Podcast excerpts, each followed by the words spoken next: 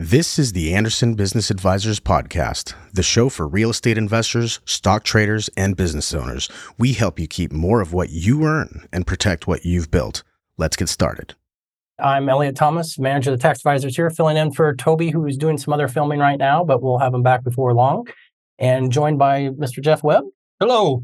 And today is our last tax Tuesday for 2023. That's it. Yep. We're kicking kicking the year away. So happy for that. Anyway, again, Tax Tuesday here. We're bringing the tax knowledge to the masses, as Toby says. As far as our other rules here, as far as Tax Tuesday, remember these are all driven by uh, questions that you've submitted through our Tax Tuesday website.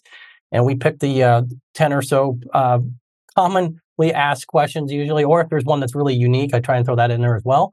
Uh, but these were uh, taken from a sample of uh, things that a lot of people were asking a lot of questions about, similar questions. So we try and get a, a spread approach there to as many people as we can. And so we always thank you for sending the questions in uh, during the program here today. If you have questions, please go through our Q and A section in the Zoom, and uh, you can ask them live. And we have a lot of our staff here. I can't see all their pictures, but we have Tanya, Troy, Ross. I know Amanda was there, and of course we have all of our staff, uh, tech staff behind the scenes helping out. Uh, so feel free to put those questions in there, and uh, or you, and then after when you if you want your questions to be uh, put on the show, please email it to Anderson Tax Tuesday at AndersonAdvisors.com. That's where we pick them from every show. If you need a detailed response, uh, you do need to become a platinum client or a tax client. And uh, if we don't get through all the questions here today, we do submit them through the platinum portal if you're a platinum question, uh, client so that we can get those answered. We try and make it fast, fun, educational, cover a lot of tax uh, items, uh, just our way of giving back to our clients and to the general public to try and get a little more tax knowledge out there. And as far as uh, some other things, just some of the questions we're going to have here today. Going, oh, yep. one second. Yep. So, uh, what's your name? Eliot. Yes. Uh, like he said, you put you put your put your tax questions in the Q and A. You can use the chat just to make comments and to make sure that everybody is actually hearing us. Can you put where you are at right now, city and state, in the chat section? New Mexico. Now you know you, you, you, know some people have this already ready. Yep. Waiting on Toby to say. I saw a Dakota in there. And wow. now they're flying by. Yes, they are. Say. So we have people all over the place, and we are glad to have you. Some clients, some not clients. Yeah, yeah. This is for everybody, not just clients. Uh, we take questions regardless of whether you're a client or not. Denver, Colorado, got family there. Used to live there myself. Vegas, solid. Always like that. Anyway, uh, should we go through the questions? Yep. All right. And first question, uh, we're gonna we'll come back. We're just gonna list out the questions here, and then we'll come back and address these. Uh, how can training costs, including travel, be tax deductible? So if we got some costs uh, regarding starting up our corporation, maybe some education or something like that, can we deduct it? If so, how? We'll address that. We've been engaged two years. I want to get married in July of 24. I make 85k a year, and he makes 120 with W two jobs. I'm wanting to become a real estate professional this uh, next year and make my income, make income from my four rentals. Am I able to keep him more of his income if we file jointly after we're married? What type of strategy would help him keep more of his money? We hear that a lot. We got a lot of strategies related to that, and we certainly will be able to throw a lot at that question.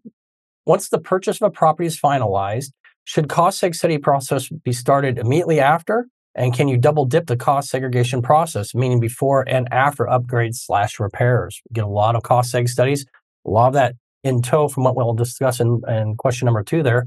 But uh, just kind of as added uh, information there we threw on the cost seg question. Going on to number four, does depreciation taken from a syndication have to be paid back when the property is sold? That'll be a good question. Uh, number five, are there advantages of investing and trading securities, stocks, bonds, commodities, futures, etc., in an entity account rather than in an individual account? Any kind of benefits, maybe to, to setting up uh, certain structures for that? We'll address that. How do we do real estate investing if we have an IRA fund? Something that we get quite asked quite a bit, and there was a lot of questions about that in solos as well for investing in real estate. When are crypto earnings taxed? So if we do cryptocurrencies, uh, a lot of different things we can be doing with crypto, and that may have an impact on how they're taxed, and we'll address that. As a member of armed forces, are my travel expenses from overseas location back to my property location stateside tax deductible? So if we're doing some traveling there or in the armed forces, what can we do as far as any deductions if possible? Is it better to have a separate entity for flipping? such as an LLC or corporation, or should I report it as an individual? See this one quite a bit, and there might be some significant consequences there, so we'll address that. I am a new real estate agent. Does the time I spend searching for a property in my local market, including travel time, for me uh, and my family count towards the 750 hours needed to qualify for rep status, even if we end up not buying the property this year? And lastly, just kind of a bonus question here, number 11 Is it possible, feasible, or legal to incorporate yourself and transfer all your assets to the new company while also deducting expenses used to support the new business? In other words, yourself. I've actually, we used, to get that question a lot about five, six years ago. Jeff and I were just talking about that. So we'll uh, kind of threw that one as a bonus. Uh, that's because it's a kind of a unique question and we'll hit that.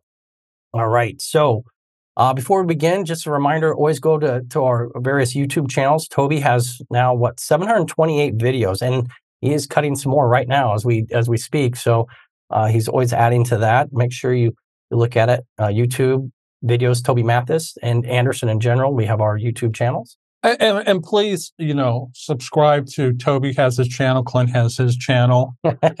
oh, and, and by su- subscribing, you're not committing to anything. It's mm. just going to notify you every time Toby or Clint put out a new video. So you can look to see what it is and say, oh, yeah, that's a good one. I, I need to watch that. Or, eh, I don't care about this particular subject. But at least you know it came out. Right. Exactly right. So, yeah, make sure you subscribe just so you know the ongoings. And we put a lot of uh, information out there. And clearly, the partners are busy cutting those videos. So, usually, a lot of good content there. And then uh, we also have our tax and asset workshop. Just finished up one here not too long ago in Vegas. The live event. Yep.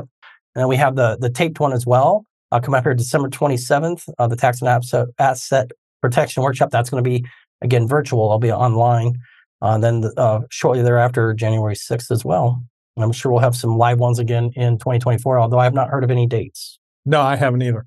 You did say taped. It's, it's not taped, it's just virtual. Oh, excuse me. Live uh, and virtual. All right. Again, subscribe to our YouTube. You can do so at aba.link forward slash YouTube. Has a lot of replays, etc., for our uh, Tax Tuesdays as well. And so a lot of information, a lot of videos, so on and so forth. All right, getting to the questions. Uh, Mr. Jeff, we have training costs, including travel. Can it be deducted? The training costs can be deductible in certain cases Mostly, I'm going to say on a C corporation uh, is more likely place to do it. If I'm, uh, I'm, I'm going to go to my father-in-law example. I'm a pipe fitter. I go training on updates to control systems, stuff like that, and I have my own Schedule C, self-employed. That would be deductible. That is a legitimate training cost because it has to do with a business I'm already doing. It's not deductible if you're learning how to sell or do real estate we had one person try to deduct their medical school from three or four years ago as a startup expense. Didn't work? Didn't work. Didn't work. so, yeah, training is very particular. Usually it's a startup expense for the corporation. But what about travel? I mean, it's got to be business travel. Yeah, it certainly does. And there's a definition kind of to what that is. And it does matter if we're traveling in the US or international. And we'll see a little bit of that later on in one of the questions. But travel typically if it if it's if if the training itself is deductible more likely the travel will, will be as well you hit on it I, I, a lot of times the, the training part education et cetera is it a new line of business is one of the big mm-hmm. focal questions that we look at and so if the, the unique thing here in the tax code is that well what if it is a brand new business starting this we often will set up a C corporation. You may mention of that. That's where we can. We can train employees on that C corporation, take that deduction, right away the first year. It doesn't matter if it's a new line of business as much. And so there is an uh, an avenue. And typically, if the training again, if it's going to be a legitimate deduction, likely the travel will be as well. But we'd have to look at some of the tests we look at there. If we're within the U.S., was more than half of your days while you were traveling were they business or not? And a business day is what? More than half of that day. More half that day, four hours and a minute, we call it. and so, as long as you have that, that's a business day. You have more business days than personal then typically that travel will be deductible. And if that was going with our training costs and it was for a new line of business, but we were doing it in a C corp, yeah, we'd be able to deduct all that. So hypothetically, mm-hmm. uh, I go to Orlando. I have four morning sessions that cover just over four hours of training for the first four days I'm there. Mm-hmm. But I'm there for a week and I spend the last three days going to Epcot and Disney So you're saying that whole trip? Yeah. the cost getting down there, the cost coming back, the hotels uh, typically would be deductible and have, have 50% of the meals. Because you've met that that standard. Yeah. That standard of half your week mm-hmm. or half your time. Yep. More more more days than not being business, which Jeff said. So we're four hours, four hours in a minute. Now international is a little bit different. Typically, if it's less than a week, it just you just have to show that uh, travel is your, your main purpose, and that's a little bit of a unique test there. But if it's over a week international, then you have to have 75% of the time or 75% of the days have to meet that same standard. As you can imagine, the IRS is a little more picky on that. Uh, so you want to have good documentation for it. And I'm going to throw out a question that we sometimes get. I'm a doctor. In order to get my CME, my certified medical education for the year, I take a cruise where they teach it Ooh. Every day. Yeah. Are there issues there? There are issues. Whenever we do, when we bring the cruise ship into the into play, we have a lot of different factors. There's an first of all an overall limit how much we can deduct annually on a cruise ship. There is also a requirement that it be was it registered in a U.S. Uh, uh, under the U.S. flag, which most most cruise most ships cruise ships are not. Yeah, for insurance purposes, you'll see that they're from Bermuda or something like that. So there's a lot of things that really prevent us from deducting that, those related costs. You can use it as what I call a water taxi, and the IRS gives an example of that in the publication. Basically, the taxpayer is going from New York to London. It's using it as a taxi to get them there, or an Uber in the modern world. And uh, there are certain per diem deductions that you could do there's an overall limit, but it's just being used as a, a purpose to get to a business a, a, business meeting on the other side of the ocean. So that's a little bit different. But you got you got to really watch the fact patterns on when when the cruise ship gets involved. You know, during COVID, it made our day very easy because those were pretty much devastated. Uh, now, you know, as people are starting to take cruises more often, uh, we do get a lot more questions, and we have to be careful what's going on in those facts. All right, let's go on to number two. We've been engaged for two years. Want to get married in 24. I make 85K. He makes 120 with W 2 jobs. Wanting to become a real estate professional this year and make income from, a rent- from four rentals. Am I able to keep more of his income if we file jointly and are married? What type of strategy would help him keep more of his money? Okay. Uh, I want to look at the professional, real estate professional first. If she is just a real estate agent working for somebody else, uh-huh. are her hours going to qualify her? Probably not. You have to own at least 5% of that corporation or business. So what could she do? Could she create an LLC and tax, tax it as an S corp? Often our clients do that. If she owns her own, gets her commissions coming through the S corporation. Yeah. Now she asked about can I save money, save him taxes? First off, once you get married, you have to file married. It can be either married filing jointly or married filing separately. And I will tell you up front, married filing separately is almost always a bad idea. Yeah. Married filing joints most often what you're going to want to do. If she does this, becomes a rep status. She's getting some hours from being a real estate agent. She's got her own S corporation. Mm-hmm. Let's just say, excuse me, for the sake of argument, we get it and we have these rentals. Are there things that we can do with those rentals that maybe create some kind of loss that would offset the husband's uh, W 2 income in this case? Yeah. I mean, first off, we have the cost segregation. Now, what we don't talk about much with the cost segregation. Let's say I have one rental property uh-huh. and I cost segregate it. I get a big deduction this year. Yes. What about next year? Not as much of a deduction. and so that does kind of level out as far as how much deduction we have from depreciation, but we have four of them. So maybe we would do it on another unit. Uh, perhaps, it, you know, there we're really getting into the facts whether or not it would pay off to do this or not, but it can be done. And if that's your only job profession in the real estate trade or business, then um, more than likely, yes, you could take advantage of this with a cost seg and things like that. Or maybe you pick, yeah, you pick up a new property. There's always the short-term rental we talk about. If you if you have are so inclined, you got a short-term rental, and you're the one who manages it directly, you put more time into it than anybody else. We call that material participation. Mm-hmm. We meet all that. Then typically you could do the same thing, have a heavy depreciation deduction on it. That depreciation will often cause a loss that year because it's a really big deduction. And that loss, yes, would offset your spouse's W 2. Now, I, so often, I was going to say sometimes, often I see somebody who has four properties and they go out and cost segregate all of them. Yes. Um, Finding fault with that? A couple years ago, that may have been okay, but since we now have limitations on NOL carriers and so forth, mm-hmm. this is something that really takes a little more planning on your part or with with an accountant of figuring out well how much deduction do I need to get each year And to be honest, you don't want to eliminate all of your income. No. If I can pay it in the 12% bracket, I'm hunky dory with that. Yeah, it's kind of a victory right there. And to that point, you know, if if we have enough loss to go around, if we could get some of it to the next year, still bring down our overall income from a higher bracket, you know, it's, it's not always the best thing to just eliminate all the income, as Jeff points out. But that's all calculations. Yeah. What else? I mean, is, do, you, do you see anything off the top of your head that they could do? I'm assuming these are all long term rentals. If you do short term rentals, mm-hmm. you don't have to be a real estate professional. That's right. Make it a lot easier. The real estate professional status typically is a little more involved. But if it is a mm. short term rental, we have a different standard, the material participation standard, which is uh, generally speaking much easier. I say that in quotes because I hear from our clients who are doing short term rentals. I think Clint one time made mention of it that he had done it, and it's not that easy. There's a lot, a lot of uh, stress to the short term rental sometimes. But if you do and you materially participate, you put more time in it than anybody else, uh, then we can get kind of that same tax effect as if we had rep status with a long term rental. I know the partners are talk about and are doing pad splits. Yes. Making really good money on them. And you can still cost segregate those. Mm-hmm.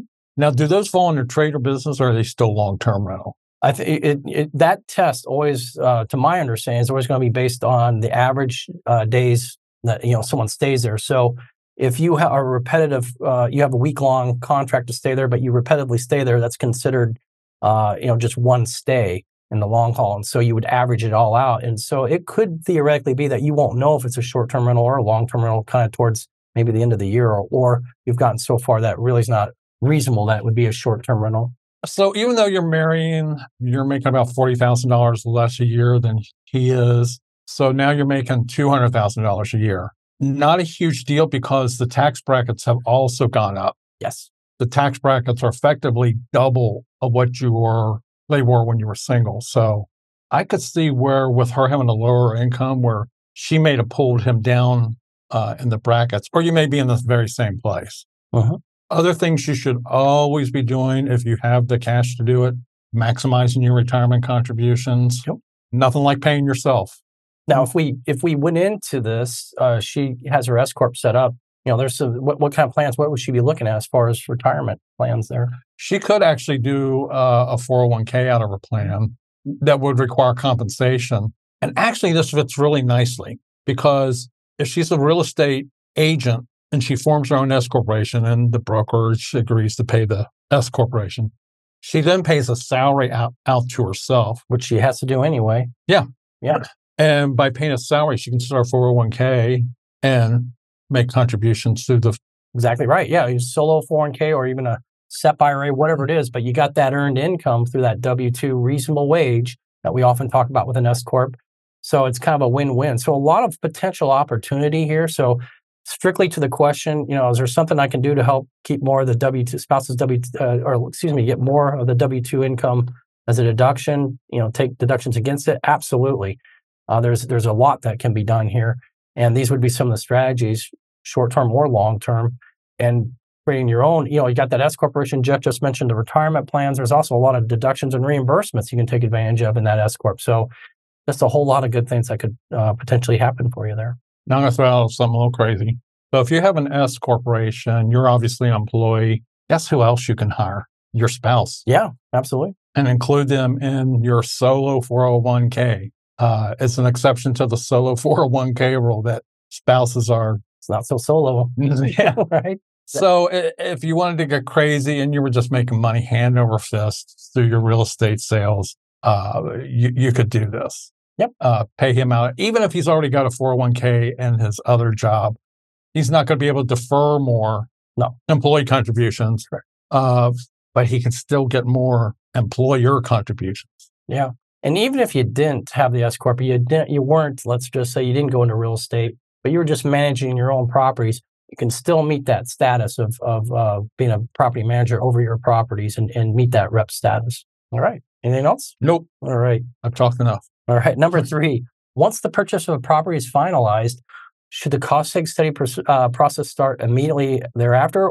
And can you double dip the cost segregation process, meaning before and after upgrades slash repairs? Okay, this is an opinion. I'll see if, if your opinion's different. Mm-hmm. If I buy a property and I'm not really putting that much additional money into it, just repairs and maintenance, I'll do the cost seg immediately. Keep in mind before you do a cost seg, can you actually deduct that loss from that cost seg? So I have a full time job. I am not a real estate professional. If I do a cost seg, I might just be creating a giant passive loss that I can't use. Exactly right. Yeah, this is a little bit different than what we had on our previous question. We're going on the assumption that we make rep status or have material participation with a short term rental. Here, we're not so sure that's the case. So, should we do a cost seg? Well, first, we want to know, just as Jeff pointed out, if it creates these losses that we talk about, which is typically always coming from the depreciation, that's our real big game there. If it creates this loss, can we use that loss against our other income? That's going to depend. You know, if it's if we're if it's long term rental, we're going to want that real estate professional assess, and we have to materially participate in the rental of that property, the management of it. Or if it's a short term rental, we have to materially participate in the running of that short term rental. So if we don't do those things, as Jeff pointed out, it's just going to create a lot more passive losses, which we likely can't take advantage of. Now to the improvements. Yeah. In the opinion. Yep. I think if I have a property that I'm substantially improving, I wait till the improvements are done. And then I go to somebody like Cost Seg Authority and say, here's how much I paid for the property and here's my basis in the property. Here is all the improvements I made. And you got to provide those improvements to them or they won't know. Would you do the same or would you? Yeah, no, that's exactly the same kind of I would always talk to, to a, a specialist. Usually, a lot of our clients go to cost seg authority.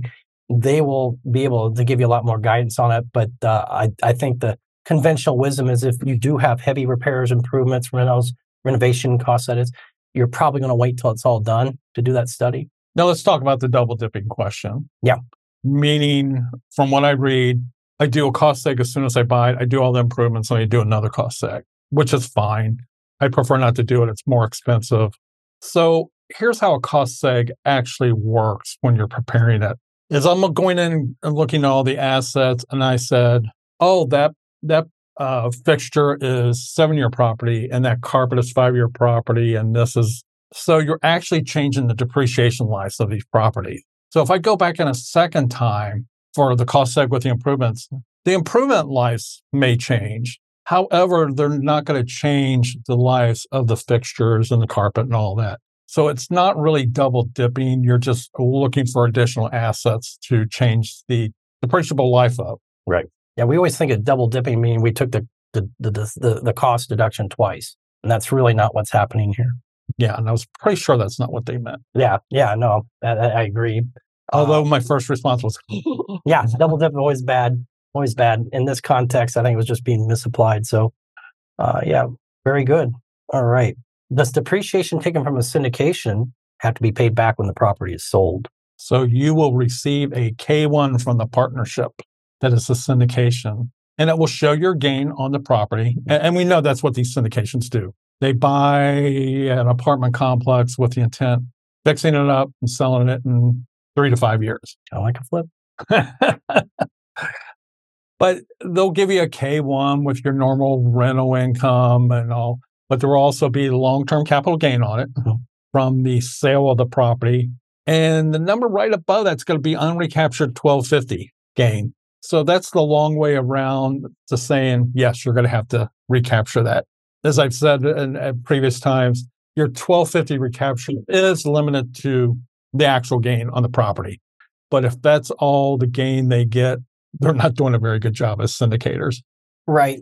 Yeah, and that capital gain, the uh, they will have broken out into 1245 and 1250 property, but you have that recapture.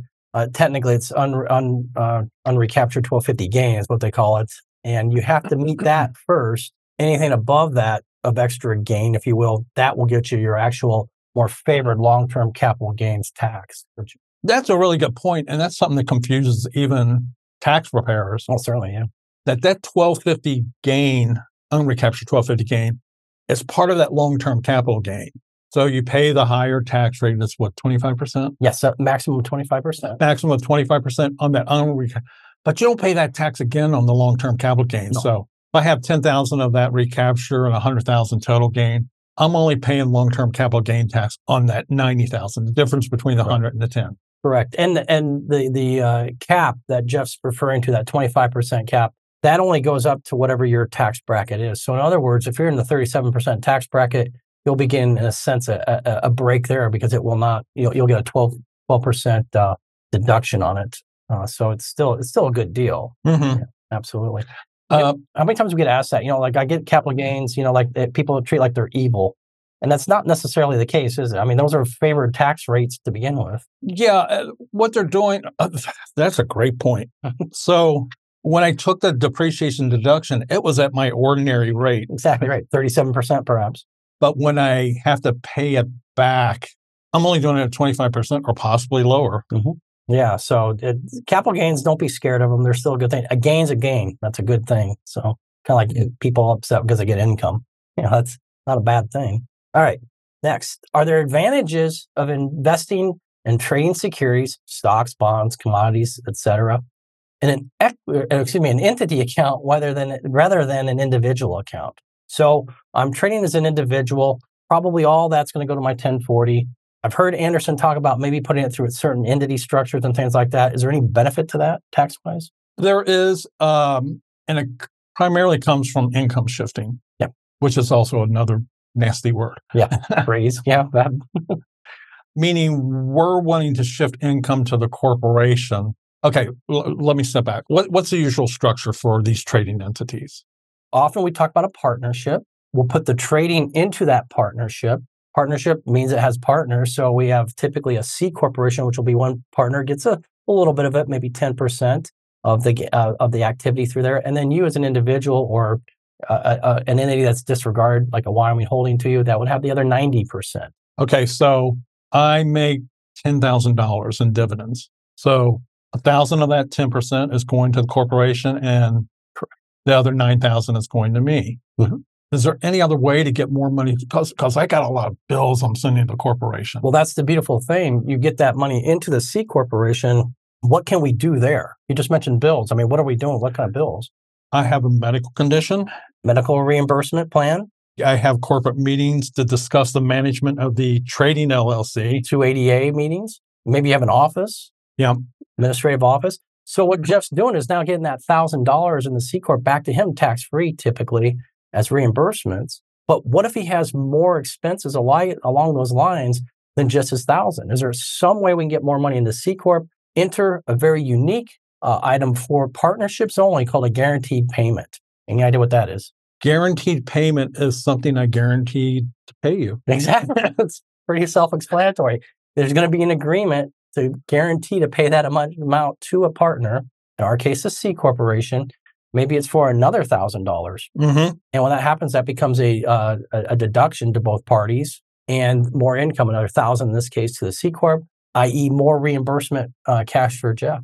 Now, this guaranteed payment, can I guarantee you that I'll pay you at the end of the year 20% of our profits? It cannot be based on profit, profitability. So it has to be a flat amount. Uh, so that kind of takes some of the fun out of it and really because it can't be judged, uh, uh, you know, it can't be used uh, based on profitability. Ideally, you would have it done before you even began the year. You have that flat amount agreed on. Yeah, what this guaranteed payment is actually doing is you're paying the a partner for the work they do in the business. Correct. That's why IRS hates the idea of you basing on how much the, the entity made mm. in the year, or um, and, and again, you said you said that I have to make this decision, right? Supposed to make this decision before the year even starts. Really should be, yes. Yeah. And it's a flat amount again, uh, and it's guaranteed, just as the name implies. So don't go overboard and make it a $100,000 guaranteed payment or something like that. And it's got to be reasonable, reasonable for the services that that partner is creating. That's another aspect. People just, you know, it's intuitive for us. It's kind of like down here in Vegas, people want to count cards in their head. You know, you're not supposed to count cards at the casinos, but people intuitively want to count to see how much guarantee payment they can do. And that's understandable, but it is a flat amount. And whatever we're paid, it's not about what amount we think, you know, we should move over. It's what was what service was actually provided by the partner. And it has to be reasonable for those services. So yeah, there are advantages to having a trading entity. Mm-hmm. But we talk about all the pros. What would be the con? Where, where would you not do this? Maybe I don't know maybe if we didn't have a lot of income going on, we just learned our trading and we, you know, because we're going to have an extra tax return or mm-hmm. two if we're setting up a C corporation. So, you know, do think about it. You know, like always, you want to calculate, calculate, calculate. But it does put it in entities where you have asset protection. So sometimes it's not all about the money, it's about asset protection. And you certainly have that going on here. I actually, Eliot, prefer that my C corporation is doing something else, maybe managing my rentals or something like that. Mm-hmm. Because if I'm blowing too much portfolio portfolio income into the corporation, not capital gains, but like mm-hmm. dividends and interest and I kind of put myself at risk for that personal holding company tax. Exactly right. Yeah, we can have too much of a good thing. And so often our clients will have this trading partnership going on as well as maybe managing their, their rentals. Like we saw in one of the previous questions, We've got four rentals out there. Set up a C corporation, have it do property managing as well. So that creates a different type of ordinary income to the C corp to avoid any possibility of getting too much portfolio income in the C corporation that we would from investing. Let's talk about risk a little bit for a corporation. So I think managing rental properties, that's probably middle risk. It's not high risk like the rentals themselves are, but it, it is kind of middle of the road. But this investment is very low risk. Correct. You're not going to get sued over your investments. They may come and try to take them, but I, I don't see that really happening too often. And if you have a lot of reimbursements going on, draining the cash out of that C corporation, there's probably not a whole lot that it can impact anyway. Correct. So uh, again, the C corp we set up as a lightning rod for lawsuits for this exact purpose. To you know, if we don't have a lot of cash in it. So so going back to calculating the guaranteed payment, would you suggest that they actually look at what expenses they believe, mm-hmm. Forecast or budget for that? Yeah, exactly right. If you don't have any clue where to begin, look at what kind of expenses reimbursements you might uh, might anticipate. So we now have a an idea where we'd like to be, and then see if the services that your C corporation can provide can match that type of of of, of income uh, being reasonable. All right, great question there. Oops. How to do real estate investing with an IRA fund, and I think we could expand this maybe for solo as well to some degree. There, yeah, there there is one difference, and we'll get to that last. So I have an IRA. I'm going to buy property, mm-hmm. and I like buying, I like having an LLC disregarded to the IRA. Why is that? To give the IRA protection because my IRA may not only have this property in it, it may have a million dollars of cash in it or other investments. And I, I want to be able to protect that, those assets from the property that I just finished saying was a little higher risk. So we're thinking asset protection. Uh, and then so probably we would move the funds from the IRA to this LLC Yep. go out and purchase the real estate. What about if we have debt on it? Does that matter? It does. Uh, it matters. IRAs cannot have debt, period. If you do, you get what's called UDIF. Um, help me out here. Unrelated debt financed income. Yeah, what he said. and you pay an excise tax on that. And it's hefty. Yeah. And it's one that we, we always have to explain this how that that tax is it, it hits. It's uh, basically trust uh, uh, uh the trust um, uh, brackets and it increases at an exceptionally fast rate. In other words, I think it, it's like twelve thousand dollars. Yeah, top bracket. Twelve thousand. You're already at the top forty percent or so. So it takes no time at all to be maxed out and getting hit with a ton of uh, a ton of tax. So we want to watch out for that. Here's the other problem: is you have to have enough cash in your IRA after you purchase a property that you can pay taxes, insurance, repairs, remodels, anything like that as Toby likes to say, you can't pick up a hammer.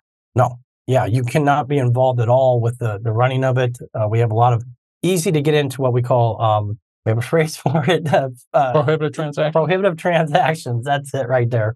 Uh, Do you see why we work together? Yeah. so there's a lot of that going on there that we want to watch out for. Well, what if we happen to have a solo? Any any differences there? Uh, yes. The one big difference is I can have a mortgage in my solo no UDF, UDFI. yeah, so uh, that, that'll help protect us uh, from that. You can still run it into a UBIT for other things if you had ordinary, but not in a, a long term rental. So that's the big thing. Now, we talked about real estate here. We're talking about long term rentals. What if we were doing maybe flipping? Is that something maybe we want to shy away from? I'll give you that and short term rentals. Exactly. Short term rentals, kind of your more ordinary active businesses. Probably we want to shy a little bit from that in our retirement. And, and why does Eliot bring that up because that's considered a trader business. And guess what? IRAs and 401ks can't have business income in them. Yeah. And if they want to do something like that, they have to get a ROBS, which we're not going to talk about today. So- no. But uh, it, it gives us the brother of the UDIF, the Mhm. UBIT, yes. unrelated business income tax. And again, it is hefty. hmm Very, very significant penalties on that or taxes. I call them penalties in this case, but You do. Yeah. Anyway, that's so real estate again, thinking long term, set up an LLC that's owned by the IRA or the solo, move the cash in there. It buys the real estate, try to avoid the debt in the case of the IRA. And that's how we do real estate investing. Just real quick, what I, I mentioned, making sure you have enough cash in it. Uh, when you're doing that part of planning, think worst case scenario. Yes. Think you're going to have Eliot as a tenant. Everything's going to go wrong. You know, it's twice what you paid for the house to have that cash available. Yeah. Anything else? Nope. All right. Another great question down. When are crypto earnings taxed? Oh, I have the answer to this. It depends. Yes, exactly. What does it depend on? It depends on where the income is coming from. Such Um, as? you could be buying and selling crypto. You could be creating crypto, Mining, I think they call it. mining. Uh, so you could be staking, which is a little different from mining, but still taxed the same way. And here's my nightmare scenario: you're taking crypto in business transactions. Yeah. Ellie comes into my pizza shop, buys a pizza, and pays me with a Bitcoin. Fraction of a fraction of a Bitcoin. He's not too bright. He gives a whole Bitcoin. So let's run through these real quick. I trade crypto. That's all I do with it. I, I buy Bitcoin, sell it, buy Ethereum or whatever it's called, and sell it. Those are pretty much trade treated like securities. yep. Capital gains. Right. The one difference that I need to bring up is uh, there are no wash sale rules. That's the beautiful thing about crypto. So if I buy a crypto's selling for about 40 right now, if I buy it at 40 but it drops to 20, I'm going to realize this loss, but I can turn around and buy it the next day. That same crypto. Recognize that loss. No wash, sale, impediment to it. Then we have mining and staking. So I got my garage full of servers, just algorithm in the way, and I create a Bitcoin. That Bitcoin is taxed at your ordinary rates, correct? At the moment that coin is created. Correct. But you didn't even sell it, No, but you got taxed. And it's uh, being ordinary. It doesn't, is it employment tax as well? Right on that. that's an interesting question for another show. Yep. Nonetheless, ordinary income, higher rates. So, and you didn't even sell it yet. It's just sitting there in your inventory, so to speak. So, it's the one time that inventory gets taxed when created, yeah, which is just crazy. Yeah, because they don't consider it inventory, even though I use that term. Uh, but yeah, and, and so one can get taxed uh, without having anything to pay the tax for. Reminds me of the old uh, back. What was it back in the early 2000s? They gave out a lot of stock options, and they had that whole mess where uh, the the prices dropped, but you were taxed at the date of receipt, and uh, maybe you never took advantage of getting them sold off. And it's very similar uh, in that regards, where you can really get get hurt by that. So I, I've gotten taxed on the coin that I created, the crypto I created. I hold it for a year and a day, Long term, long term, Hmm. capital, long term capital gain. yes, Well, what's my basis in that coin? Not a trick question. yeah. It was uh, it was the uh, was the price when you um It- yeah, it's when you first when you, when you made it. yes. So whatever you were taxed on, that's going to be your basis. Yeah. So yeah, you get taxed twice, or possibly you could have a capital loss if you sold it at a loss. But No wash, no. If you got a, wa- a loss, don't sell it. Uh, Yeah, just hold on to it. It'll probably go. the last one kind of treated the same way. If Eliot pays for his pizza with a Bitcoin, that's taxed as though it was cash, a cash sale. But again, I have to track my basis in that coin, uh, or fraction of a coin. That I got twelve dollars and ninety five cents for that coin, and that's my basis in the coin. right? And it's it's uh, that brings up a really good point. Uh, we have a lot of, especially when, when they start to get more popular, you have to have really good software tracking some of this stuff, uh, the basis and all that in your trading. So make sure you're prepared.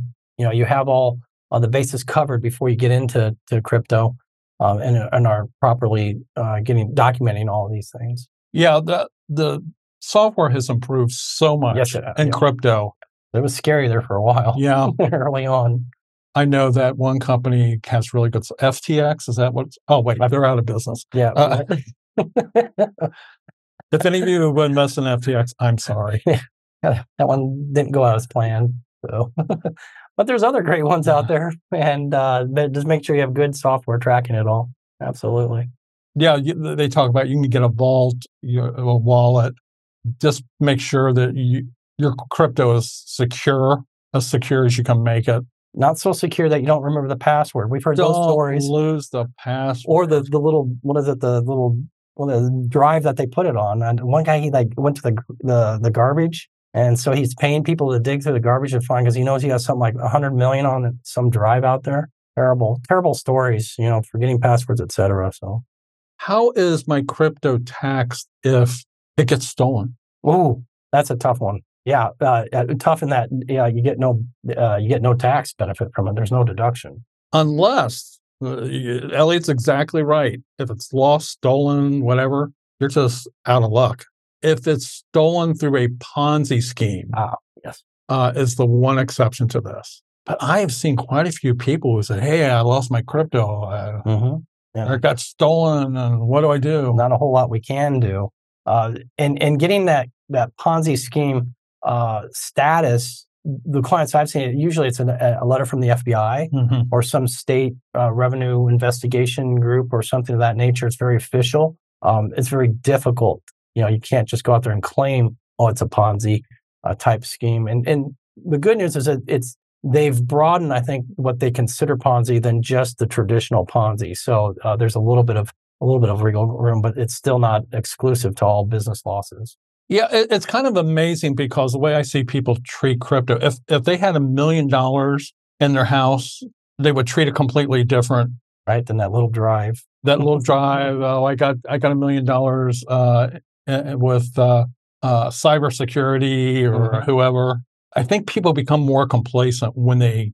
I think it's digital. When it's digital, I, I agree. Right. Yeah, we've certainly heard the stories, and um, so anyway, back to how are you, how are we taxing these? Of course, it depends. If it's more from a trading, it's going to be capital gains treatment. If it's more, we made it. Uh, in other words, we're mining or staking. You're looking mm-hmm. for ordinary income which leads into well maybe it might be something worth setting up some entities to get some tax benefits like we talked about with other traditional trading so it's something to look into it might be something that can help you out there from a tax perspective okay we are running late right. and i am talking too much so All right, moving on let's look at clint here we got tax and asset protection workshop as we talked about coming up here on the 27th it will be live, but virtual, but not in person, right? And then also January 6th, but not to be sure. In 24, we'll be seeing you guys on the road live. I'm sure at some events. Continuing on here, as a member of the Air Forces, Armed Forces, excuse me, uh, are my travel expenses from an overseas location back to my property location stateside tax deductible? If it involves a permanent change of station, and this is not only for armed forces members, it's also for government workers. Hmm. So I'm stationed at the American consulate in Berlin, mm-hmm. and I get moved back to uh, Indianapolis. That's a permanent change of station. You got to have the orders. You can du- deduct all your travel expenses, just like in the old days when everybody could do it. Mm-hmm. However, I also know that military gets compensated for certain things and certain things get shipped. So you can't deduct a portion of your move that the government is funding for you. And they also do some crazy stuff where I've seen them put them on, give them W 2s for their what they were paid for movement. Yeah. So a lot of different aspects, and and, and uh, from my understanding, it does it can depend whether or not you're in reserves or more of a permanent station uh, moving back. Now there could be other things going on here. Maybe what was our reason for traveling back? Let's say you're still stationed overseas and you're coming back to see your rental property for a business trip. That gets back into what Jeff and I were talking about earlier. If it's an actual business trip, more than four hours in a minute spent per on an average of the days, I think then you have a different, a whole different perspective of what you're trying to do here. And uh, so just keep that in mind as well. But here, I believe I would argue that if you're leaving from Germany, coming to the US, it's international travel. So even though you're coming domestically, once you're stateside, I think you have to have more than 50%. I think you have 75% of the days have to be business related. I'm pretty sure this does not apply to TDY travel. So if you're on temporary duty, you may get shipped out to o- Okinawa for a year, which sounds like a permanent change of stations. Yeah, now. one would think, but no. But uh, often uh, the I said Okinawa, so the Marine Corps will say, "Nope, that's just temporary duty. You're still attached to VMA 261 or something like that. So, yeah, uh, if you have overseas travel, permanent change station, make sure you're seeing uh, an accountant to do your taxes that knows what the heck he's talking about and what you're doing. Exactly right. All right. So moving on, is it better to have a separate entity for flipping, such as an LLC or corporation, or should I just do it in my own name? I'll answer the very after the comma first. No, do not flip in your own name. Why, Eliot? Uh, that is like a, a, a lawsuit's worst nightmare. If you do it in your own name, you're personally responsible for a lot of could go wrong. And there's plenty that can go wrong in flipping. You got, uh, you know, construction going on. You got perhaps a bad deal going on, a lot of potential lawsuits. You would never want to do something like that in your individual name. What about where we want the taxes to hit? Well, I, I wanted to hit something else real quick first. So let's say I have two rental properties and two flips that I'm all selling in 2024. Oh, yes. Yeah. You're now a dealer. Mm-hmm. Uh, what's bad about that? Well, the IRS could come in and say, no, you may have rented these properties out for years and years, but now you're a dealer. They're all flips to us. And what's that? Why, why do I care? Well, flips get to, uh, flips have so many bad things at, at, at the individual level. Uh, they're taxed at your ordinary rates instead of capital gains. And we know employment tax is going to be on that one. Right. You can't use the um, installment method. And we have seen people burnt by that that has been one of the toughest things with flipping. Uh, they think people, individuals think that they're selling inventory. They're not. Well, excuse me, they are selling inventory. Uh, it's not that they're selling a house and can do it on installment. So you have to recognize all. You can take payments. I, I flip a property to Jeff, and let's say it's for hundred thousand dollars, ten years, uh, ten thousand a year for ten years. He pays me ten thousand dollars a year. I have to recognize income on a hundred thousand the year that we entered that. I can't. I cannot install it out over 10 years. So very tough consequences, very harsh consequences with flipping. So we prefer you, you got to have an entity. And here's what I would do. I have a corporation. Mm-hmm. I flip in the corporation, but I don't flip under the corporation's name. No. I put LLCs in there. And I know this sounds expensive. It's it's not it's really not because we. It's insurance. Yeah, yeah. It's it's uh it is. It's insurance having these individual LLCs, and we want to do that because if you consistently flip in the same business, imagine Jeff flips five properties in his C corporation, and uh, and he's got four others in inventory that he's still renovating, et cetera. Now I come in and I sue him. Everything he has in that C corp is open to exposure. So what we do at Anderson, this is one of the many reasons we came up with our uh, Titanium Unlimited Partners, mm-hmm. or excuse me, LLCs.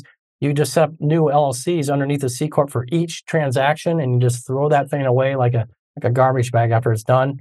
Uh, try and keep that extra asset protection. So let's define what Eliot means by when it's done. As soon as that sale is closed and there's nothing left to do, I trash that LLC. Get all your payments, you know, we want to make sure you get all your receive all your income, et cetera, uh, before you shut down. That there's not going to be any more filings and all. Yep.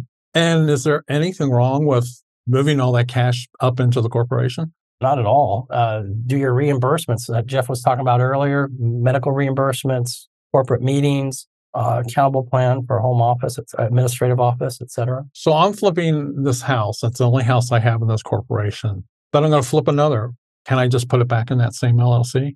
You could, but it, we'd recommend getting a new one. Yeah, that's a bad idea. Yeah, you can you yes, but you know you, are still under that same possible um, you know lawsuit could come up for that that old LLC from a previous transaction. So you want a new one. So yeah, and what we're coming down to is um, I, I buy a house, I flip it, and I sell it to Eliot, and then I buy another house in that same LLC. Well, if something goes wrong, and Eliot comes back and sues me for the first house. You know I'm going to do. do that in a heartbeat because he slipped and fell. Right. Um, I was drunk. I could lose that second house because it's a, in the same LLC as the house that I'm getting sued over. Correct. Yeah. So keep it separated, set an LLC underneath a C corporation, maximize your asset protection, and you get better tax results because of the reimbursements that you can do through the corporation that you mm-hmm. couldn't do. And for whatever we do, don't do it as an individual. Yeah. Not even through an LLC. Right. Exactly. What's uh, next? I'm a new real estate agent. Does the time I spend searching for my property in my local market, including travel time for me and my family, count towards the 750 hours needed to qualify for rep status, even if we end up not buying this the property this year? Okay, I want to hear your answer because I want to see if you read this the same way I did. So I'm looking at it as well. I'm going to say, first of all, travel time typically does not, uh, we can't use travel time usually as far as rep status. There, there's an exception to that, which I'll get into. But here it looks like we're looking for new properties, going out there, and, and we may or may not buy a property, and we log that time towards our 750. I'm going to say no. See, I wasn't sure if they were looking for a property to rent an investment property or when they said for me and my family, it almost sounded like they were looking for a primary residence. Yeah, and even th- that certainly wouldn't. I wouldn't think uh, that's not going to qualify at all. And what if it was even a rental, or that they're, they're buying their own rental? I would argue that time still doesn't. But when when does drive time? Do you any idea? I mean, eh, eh, eh, yeah, we're in this process. You might be able to include it. You ever run into that? here here's the problem with this situation if you don't have an intent to purchase a property you're not it's not a business trip anymore right exactly that's another another potential problem here but if and if you don't buy it uh, typically any related expenses to that we run into this a lot from the expense side you go you make a trip to go look at a property you decide you don't get it you look at a second property you put a bid on it but you get outbid you still don't get that property now you get to a third one you finally it's not too warm, not too hot. You get this property. We typically will add those other expenses onto the basis of that. Okay, Eliot. One of my expenses was earnest money. Ah, basis goes to basis. Yep. And if you've given earnest money, usually isn't cheap. It could be a couple thousand dollars. Mm-hmm. It could be ten or twenty thousand dollars. So yeah, you're not losing that deduction. It's just moving into the property you end up buying. Any idea if I don't ever find a replacement property? it kind of just goes away. You don't get the deduction then. Yeah. So you want to be careful with that. Now, one time where travel time does come into play is let's say you already have your properties, you have rentals, you're managing them. Mm. If they're local, kind of like here in the Las Vegas Valley, you, you go from south to north or what have you, uh, that drive time, typically, you, yes, you can include that into your hours. But what if I have to go to LA? Now the courts, uh, why they don't come out and directly say it sometimes, sometimes they do typically that time's not going to count. It has to really be a local area. They're not going to let you fly across and count that travel time or anything like that. So interesting. In this particular question, I'm saying that the travel time would not. Uh, it's a great question. I'm like I like that you're thinking, trying to get what time does count, but that would not be it. I wouldn't think. All right, moving on. Is it possible? This is our last one. This is kind of a bonus. Is it possible, feasible, or legal to incorporate yourself and transfer all your assets to that new corporation while also deducting expenses used to support the new business, which is you yourself. I have not seen this one in a while. Mm. I know it was something that was being pushed on the internet. Yep. Probably somebody serving in Fort Leavenworth or right. some other federal prison. Uh, exotic location. Which, by the way, is where most of the uh, people who say income tax is illegal, they're usually writing their papers from prison. Yeah. Leavenworth is the big one for that. So the uh, back to the question. No, you can't make your personal expenses business expenses. The real answer to this is just a flat out no. I I, I picked this uh, question for a couple of reasons. Toby had been talking about some other kind of schemes out there, uh, probably about four shows ago again, and and so I wanted to throw this one on here. We'd seen this come up a lot about six years ago. This is not a thing. Okay, it's not a it's not it's not a, a good thing anyway. And you'll hear people. Uh, we'd have clients who've been talked about getting the C corporation throwing all their assets in there and trying to basically deduct their whole life through it. You can't do that. It's just a flat out no. And here's what annoys me about this question. And uh, I'm not annoyed as the person who no. asked. I'm, cl- I'm glad really glad you asked. Absolutely. That's why we picked. Is this is put out on the internet and other places. And it, it, it kind of leads people who are not bad people. No, straight though. That, that, that, believe that they can do this. And it just puts them in a terrible position. Mm-hmm. And, and l- let's look at something really briefly talking about a new business. You are not a business. No. Eliot, you're not a business. uh, and talking about Eliot's personal life. and, and to set up any kind of entity, tell me if I'm wrong on this, you got to have a business purpose. Right. And you have to be transacting business with others about your personal life. And that's just not a thing. Just not. So I don't know there's much else we can say about that one. Excuse me. We are two minutes over. Uh, so we apologize. How we that. pull that off? Yeah, right. This is somewhat close landing. Again, if you got questions, please feel free to throw them in. And, and remember to check out our YouTube uh, channels. Uh, get loaded on so you, at least you can see the videos coming in, uh, whether you want to watch them or not. But uh, We got a lot of good content out there. And you know what else is in these videos? Tax Tuesday questions. Yes, yes, a lot of Tax Tuesday questions. So uh, you can see see some of this great content you heard here today. All right, and then again, tax and asset protection workshop coming up again live but virtual December 27th and again on January 6th, 2024 as we enter the new year. And I think that just again, if you have questions, please submit them through Tax Tuesday at andersonadvisors.com. Visit us at andersonadvisors.com. And real quickly, we didn't really talk about this. Year end is coming up. Yes, it is. So uh, in the next two weeks, less than two less weeks, than two weeks, be thinking about those things you need to do. Like my thing that I needed to do by year end that I did today was calling up the solar power people and yelling at them.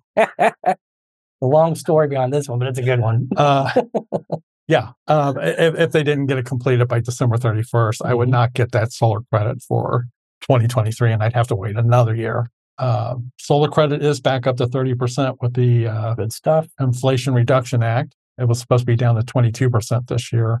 Uh, but but before I go off on a tangent, just make sure that you're getting things done, maximizing your 401k contributions if you're able to do that. Wages paid, getting wages paid.